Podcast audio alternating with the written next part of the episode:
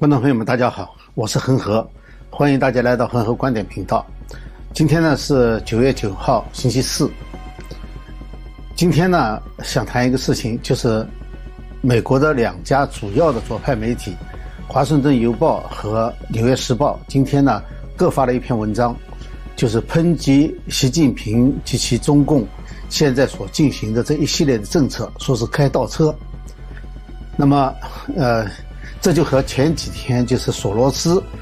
在攻击美国的这个黑石集团怎么样去投资中国所谈的东西呢，实际上是一样的。那么，为什么美国的左派现在集中攻击习近平和他的政策？啊，我们来谈一下这件事情。有空的话呢，再谈一下另外一件事情，就是昨天，呃，美国最大的一尊，呃，内内战时候的这个南方将军李将军的这个塑像啊。啊，被移除了。那么这件事情我也想稍微谈一下。那么先讲一下两篇文章哈。第一篇文章呢是《纽约时报》，《纽约时报》这篇文章呢，它重点讲了中国的英语教育。那么这个英语教育呢，他认为呢是反映了中国改革开放，因为确实是中国的所谓改革开放，严格的说，在一开始相当长的时间就是对美国开放。呃，所以说英语就非常重要。因此呢，这个英语教育呢，确实能够反映中国对于改革开放的态度，特别中共对改革开放的态态度。因为中国的教育嘛，它在很大的程度上是政府掌控的。那么，他还举了这个李克强的例子，就是李克强当年在北大读书的时候，呃，怎么样这个背英语单词？那举这个例子的意思呢，就是说那一代领导人当中。有相当一部分呢是那个时候刻苦学英语，就就是说是应该是支持改革开放的，所以说呢，《纽约时报》这篇文章呢就说现在的这个情况呢是开倒车和大跃退，这个大跃退呢是比较一九五八年大跃进嘛，是这个意思。呃，同时呢，他也注意到了就是对英语的这个重视程度的降低或者甚至是贬低，和中国现在推行的这个。民族主义啊是相呼应的，啊，其中提到了举了一些例子，就是在中国，就是重视英文教育，甚至是把西方的这个教科书内容在中国推广呢，现在都会被围攻，呃，意思呢就是这是对西方关门的这么一个表现。那么《华盛顿邮报》那篇文章呢，呃，它题目就很简单了，就是习近平对一切的打压，正在重塑中国社会。所谓一切的打压呢，他也讲得很清楚哈，它不是个别部门，是整个经济这个行业和结构的整顿。那么同时呢，也他提到了现在推行的这个共同富裕的政策呢，呃，可能很大一部分呢是为了让各级各个部门都对习近平表忠心，以便在二十大的时候这个人事布局啊和习近平这个继续连任啊。呃，现在看看大家态度怎么样？其实呢，这个倒不一定是真的是这样的哈，因为这个政策呢和二十大布局呢是相关的，但不一定就是因果关系。那么这篇文章呢也提到了，就是我们前几天讨论的这个深刻变革的那篇文章，以及呢这个胡锡进跳出来降温这件事情。那么这个问题呢就在于为什么会这两个杂志呢？两个报纸呢，都在这个时候同时发出这个信号来。我觉得呢，如果这个还不能说明问题的话，其实更说明问题的是几天前索罗斯所发的文章。索罗斯呢，最近连续在英国的《金融时报》和美国的《华尔街日报》上面发表文章。呃，发表文章呢，它的重点呢，当然是针对美国的这个黑石集团。黑石集团呢，是美国华尔街嘛最大的这个投资公司嘛。那么他就说呢，这个黑石集团增加对中国的投资，因为现在大家都在撤资嘛，他反而去投资嘛，说这是一个悲剧性的错误。呃，当然他这个重点呢，就是说，是因为中国的政策现在变了，所以他的重点呢，其实还是指的是在中共这边，就是说重点是对着习近平来的。他说这个黑石集团误读了习近平的中国。那么我们知道索罗斯这个人呢，他实际上最早的时候，他是非常强烈的批评美国，而且呢是赞扬中共的。他认为中共这一套东西呢，实际上是应该是最好的、最合适的。在十多年前，至少他是这样子的。那么现在呢，他对美国的批评态度还没有改变，但是呢，对中共的态度显然有发生了很大的变化。这个变化当然不是今天一天开始的哈。我们知道，在二零一九年的时候，在这个达沃斯论坛上面，呃，二零一九年一月份的时候，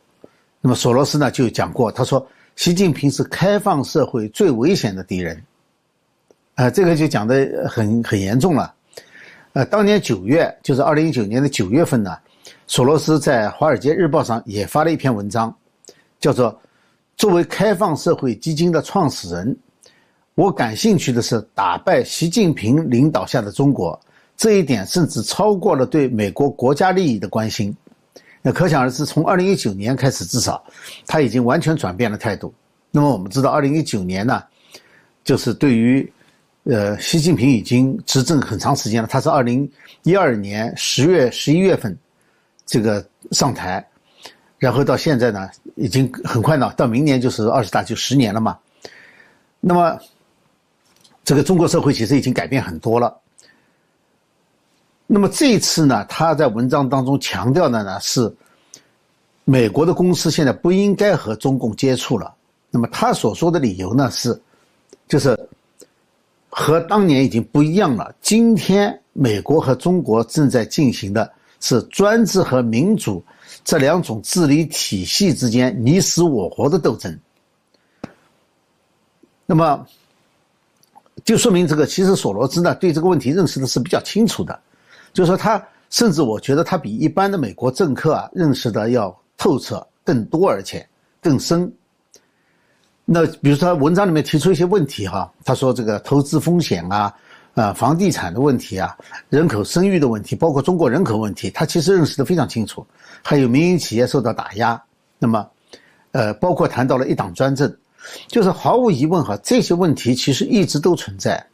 也不是今天才出现的，也不是习近平上台才出现的。那么，为什么这些媒体和这个索罗斯都会改变这个态度？好像今天习近平的中国和过去江湖时期的中国不是一回事一样。那么是他们变了，还是中国变了？我们知道，《华盛顿邮报》《纽约时报》、索罗斯，他们都属于在美国政治光谱当中啊，呃，偏左，而且是非常左的。当然不是在极左那个上面的，但是都是已经在，呃，可以说离极左已经不远了，一直在替中共发声。特别《纽约时报》，《纽约时报》写的文章啊，严格的说。有有不少文章比《人民日报》还要《人民日报》，那就是这两年都有很多。那么为什么现在突然之间口气变了呢？难道他们不知道中共一直是这样的吗？中共严格的说是没有变。那么问题在哪里？问题就觉我觉得觉得哈是美国的左派把习近平以前的中中共和习近平时期的中共。看成是两个不同的中共了，就是把他们区别对待了。这完全是一种，呃，说浅了的话呢，就是认识上、认知上的问题；说重了的话呢，实际上就是故意视而不见，或者说他和中共有相当多的共同之处，所以才会这样。现在我们来看一下这个原因哈，就是习近平之所以能够今天在中国大陆。按照别人的很多人的说法，说是向左转，或者是这个，呃，甚至向文革或者文革前靠拢。那么，呃，他为什么能够做到这一点？其实问题就在这里，并不是说他个人，呃，当然他个人起很大的作用，个人因素哈，因为他想这么走。问题就在于为什么他能这么走？是这个中共的体制。是允许他这么走，而且中共的体制安排的就是他可以这么走。你在美国就做不到这一点，在其他国家也很难做到这一点。就是说，一个人他要想改变这一部分是很困难的。呃，就是哪怕是推行一个政策，你像这个，不管是川普还是现在拜登，他在推行政策的时候，他就受到这个法庭的制约。你很多行政令吧，法庭就能够给你一个。呃，来一个判决，说这个行政令违宪，嗯，你暂时就不能执行，就真的不能执行，一点办法都没有。但是在中国呢，他那个制度就允许他能够，就是对私营企业进行这么打击。我们就以这个私营企业举例子来说明哈。首先就是习近平能够这么做的，是中共的这个决策机制所决定的。中共的决策机制哈，从冠冕堂皇的说法是民主集中制，其实民主和独裁本身啊，集中就是一个独裁，民主和独裁本来是不兼容的一个东西，但中共就能够把它放到一起来，还什么人民民主专政，这个民主和专政怎么又弄到一起来了？就这个意思。那么在党内呢，他实际上就是最高领导者呢，他有决策的权利，当他决策发生错误的时候，我们可以看到历史上哈。是没有任何纠错机制的，就是领袖人物所做出来的任何决策是没有纠错机制的。最严重的是在发生灾难性的后果、全局性的灾难性后果以后，才有可能纠正一部分，或者是去检讨一下。这是哪个呢？指的是文革，而中共领导人所做的。绝大多数的违反人权的，或者是，呃，残酷斗争的这些事情哈，基本上绝大多数都没有纠过，纠过的只有一个，就是文革。你像正反、土改、反右、大跃进、六四、迫害法轮功，哪一条他纠错了的？没有纠错。反右和人民公社，我想。它主要有一部分被纠的原因，是因为文革纠这个纠正的时候，顺带顺带的把他们也给纠了一下，并不是说独立的那几个运动曾经被纠错过没有的事情。那么，这是这个就看这个决策机制啊，它是不可能纠错的。第二个呢，就是关于错的问题了，就是什么是错，什么是对，这个没有纠错的机制啊，实际上是和中共的这个。理论有相当的关系的，就中共的理论，它就是斗争哲学。那我们所看到的呢，说中共在历史上为什么在重要的关头，比如说六四啊这些关头，重要的转折点的关头呢，为什么总是走错？这个问题其实呢是问题提错了，因为这个他总是做错误的决这个决策，或者是走向了错误的方向，这是我们正常人的思维方式去看这件事情的。实际上，从中共的角度来看的话，中共从来就没有认为那些转折点、那些重要的步骤是走错了的。在中共的角度来看的话，那些都是非常正确的做法，不是错误。所以说，这个站在这个角度不同啊，所以认识错误的这个是不是错，是什么是错，什么对的这个这个基点就完全不一样。因为中共它的基点是反人民的，所以说他的对和错和我们的对错就是完全反的。那么也就是说，我们现在认为可能是错的事情呢，对中共来说可能是对的、必然的事情。那么这个是讲这个机制哈，中在中共的理论上，因为它的理论就是斗争的嘛。那么再一个呢，就是在实践当中，实践当中呢，呃，我们讲到哈，就是现在的整数也好，或者是清理也好，就针对这个私营企业，你说割韭菜也好，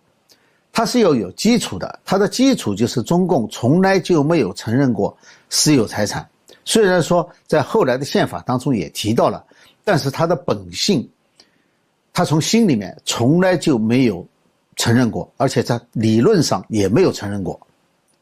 我们举个例子哈，就是中国的私有财产，现在所说的私企的私有财产，实际上是这个后来爆发起来的。中国原来是有私有制的，中国社会原来是私有制的，这个私有制是被中共消灭了的。如果说中共，真的承认私有财产的话，那么他必须做的一件事情，就是对当时土地改革还有这个工商业资本主义呃这个手工业和资本主义工商业的改造，他必须承认错误，而且呢，应该把土地归还给地主，把这个资本家的工厂归还给资本家，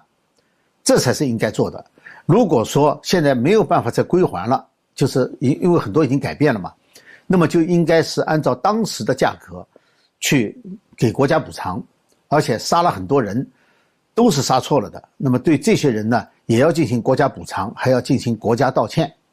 这才是应该做的，这才是承认真正的私有制。你不能说我剥夺了你的，然后现在是我私有了，所以我就保证我的私有制，这是不行的。要承认私有制是承认这个制度，那你就必须把以前做错了的纠正过来。所以说，我们到现在为止没有看到任何道歉，没有任何退赔，没有任何认为政策是错的。有一个中共的文件或者是哪一篇文章说土改是错的吗？从来没有过。所以说，如果说一直都认为当时剥夺地主资本家的财产是合法的、是合理的话，那么今天剥夺私有财产也是合理的，它是一脉相承的，它从来没有变过。也就是说。没有制度和法律的保障，没有它这个理论体系的改变，中共因为党专政嘛，它必须要有理论体系的改变。没有这个理论体系的改变的话，那么当富人养富了以后，去收割韭菜，去杀肥猪，那是理所当然的事情，必然会发生。就是说，因为这个剥夺剥夺这个私有财产的这个基础没有改变，理论没有改变，所以说这样的事情。一定会发生，因为这些人的私有财产是党赐给你的，就是改革开放允许你们发财，是党赐给你的，不是制度保障的，所以党就随时可以把它收回去，随时就可以把你给消灭掉。这个我们和这个私有这个企业哈，呃没有关系，就是私有企业本身的问题没有关系，因为上次我谈到就是说是打土豪分田地，那有的人说这不是土豪，对他们他们有原罪。呃，就是说他们在发展的过程当中，可能是由于中共扶植，是有的甚至是白手套。但不管怎么样，他们的性质仍然是私企，仍然有私人企业的性质在那里头，它不是国营企业。所以在这种情况下呢，不是说他自己本身有问题，打击他就有理由了，不是这样子的。就说他仍然一个一个性质还是不允许有私有经济超过国有经济，或者是对中共的政权造成威胁。也就是说的，中，那么依赖的是什么呢？依赖的是一个是外部内外的形势所决定的，就中共有没有强大到可以不需要私有制的程度了，私有财产程度了。再一个呢是外部的形形式，那么当然有个人因素，这个人因素我觉得哈，在中国就是不不出现像习近平这样子，就是不出现向左转的这种情况啊，是一个小概率事件。也和中共的本质是不符合的，就是说，所以索罗斯所称颂的中共的那个改革开放的那个阶段，那个阶段呢，反倒是异常的，那个才是一个，呃，值得研究的，就是为什么能够有这么一段不寻常的事情发生。那么这个不寻常的阶段呢，实际上呢，就是华尔街的最黄金时代，也就是说呢。中国的改革开放在很大程度上是国际财团，或者是金融财团，呃，金融巨头们和中共勾结起来，共同掠夺中国的财富，是同时这么进程。当然也掠夺美国人民的财富，这一点是肯定的。呃，所以我一直说哈，中国改革开放呢，它是以三个明显的代价，就是人权代价、环境代价和资源代价。以这三个代价来吸引外资，那么当然还有一个潜在的不容易不这么容易被人们发现的一个重要的代价呢，就是道德代价，因为它造成了一个整个这个社会的道德的崩溃。当然，这个道德崩溃它不仅仅是改革开放引起的，而是中共有计划进行的。但今天不是我们的话题，它是一个道德代价很重要的。那么由于这个。呃，工作一部分的工作的转移，还有财富和资源的重新的分配，美国呢就丢失了很多工作机会，这就是美国人民承受的。那么中国的农民工呢，大部分哈就对改革开放起到最重要的作用的，因为改革开放对西方早期相当长的时间就是属于这个，呃，就是劳动密集型产品嘛，那他就是靠这个农民工，农民工也没有发财，也没有富裕起来。发财的是谁呢？中共的权贵阶层和美国的西方的大财团，他们都发财了。所以说，对于华尔街来说的话呢，他们非常怀念那个时期。这也是全球化的最理想的模式，就是大家分工在全世界哈，呃，财这个资本、财富和生产的这个再分配，在全球范围全球范围之内的分配。所以全球化呢，最理想的状态就是这样。但是全球化的这种理想状态啊，是不可持久的。为什么呢？一个美国它没有办法忍受这个贸易逆差，长期的贸易逆差和基于盗窃知识产权在内的这个弯道超车，美国是没有办法忍长期忍受下去的。所以，川普二零一六年被当选为总统，很大程度上就是美国社会对这件事情的反思和抵抗。呃，而中共呢，随着它的经济实力越来越大的话呢，它会把西方社会和它的紧密的政治、经济、文化、教育的这个纽带啊，任何一个部分都会把它武器化。武器化以后呢，对西方也造成了威胁。你像从供应链到气候变化，哪一条它不会把它武器化的？你只要有求于它，它一定就要利用这一点来来威胁你。呃，是而这个私有经济呢，在很大程度上哈是中共被迫实行的，允许的，并不是出自中共的本意。所以，当他经济到了一定的程度，他认为他自己有这个力量的时候，他会把这个取消掉。所以，所谓习近平所现在发生的变化，实际上是全球在全球化的过程当中，美国、中国还有其他国家其实都变了，实际上是这个全球化的这个模式难以为继了。对于现目前对于私企的打压，对这个到美国上市公司的这些管控啊，实际上是打击，狠狠地打击了华尔街这个财，就是华尔街财团的他们裁员，这个很重要，因为华尔街很多就是帮助中国这些中概股的公司上市来发财的嘛，很多都是这样的，呃，上个月就一个都没有了，没有一个新的那个公司上市，当然这是美国的监监管监控。和中共方面的这个，呃，打压两个集中起来的，呃，同时进行的，而华尔街很容易呢就把这个责任呢就怪到中共，怪到习近平身上去了。那么在这一点上呢，也可能是左派媒体和索呃这个索罗斯，呃，最近突然跳出来猛烈攻击习近平和中共现在的模式的这个主要原因。其实呢，这些呢就是现在中共所作所为哈。是典型的真正的社会主义所做的事情。社会主义就是这样的嘛，计划经济，这个意识形态，打击私企，这都社会主义的事情。也就是它都是《华盛顿邮报》《纽约时报》和索索罗斯，他们长期以来所追求的目标。就他们现在在美国所做的支持黑命贵运动、安提法这一类的事情，然后呢，这个。呃，其实都是追求社会主义，而且呢，都有同样的这个行为，就是这个行为，中国人一看非常熟悉，就跟中国的这个中共搞的革命是一模一样的。那么，为什么这些人会觉得中共现在的做法不合他们口味呢？当然，一个是跟跟我刚刚讲的这个经济原因有关系，另外一个呢，就是他们以为他们可以一面去追这个追求社会主义，同时呢。又可以享受自由世界所带来的所有的好处，这个是不可能做到的。世界上没有免费的午餐。你要想追求社会主义，将来这些所有你你认为可以得到好处的一个都得不到，全都没有了。当年跟着共产党追求所谓共产党所要的那些呃自由的这些这些人哈，后来。一旦共产党夺取政权以后，他们连发言权都没有了。有多少都是属于支持共产党的那些这个民主人士啊、民主党派啊，后来都成了清算的对象，而且还不仅是这个共产主义的呃，就是同盟者被清算，实际上是在这个革命进程当中，革命者内部自己也被清算。革命以后，大量被清算的是革命者本人。所以说，任何一个企图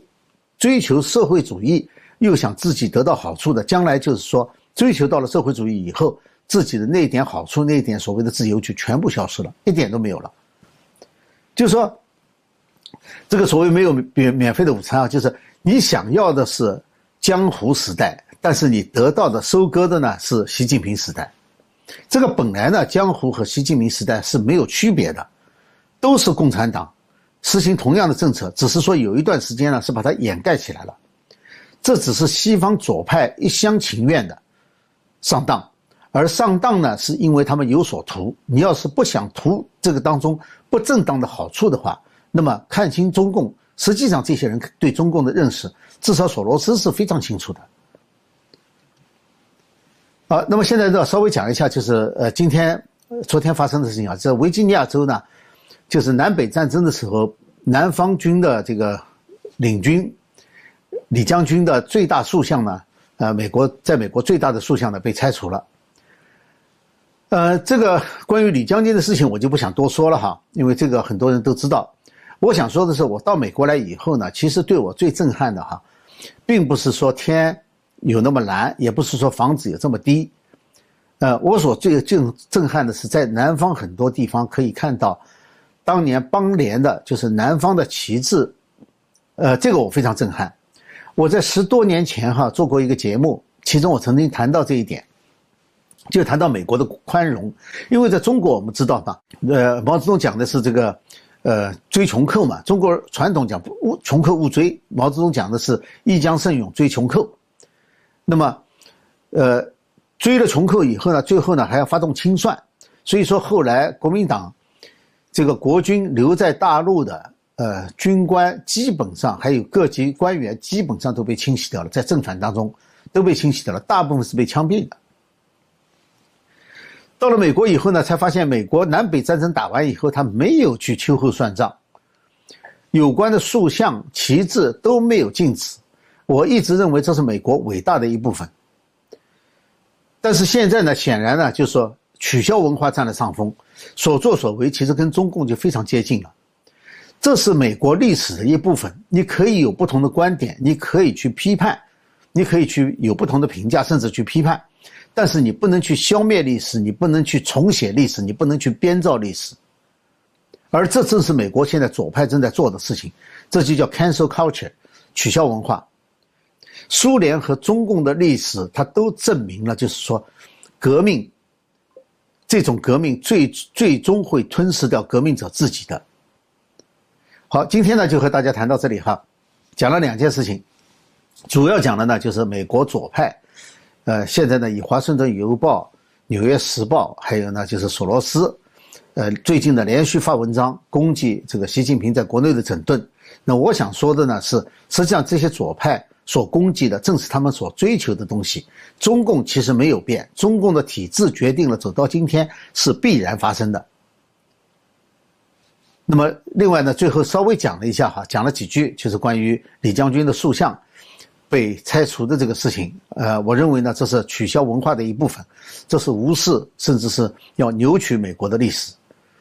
呃，好，今天呢就跟大家谈到这里哈。如果觉得这个节目对你有帮助的话呢，那请订阅、点赞和转发。好，谢谢大家，我们下次节目时间再见。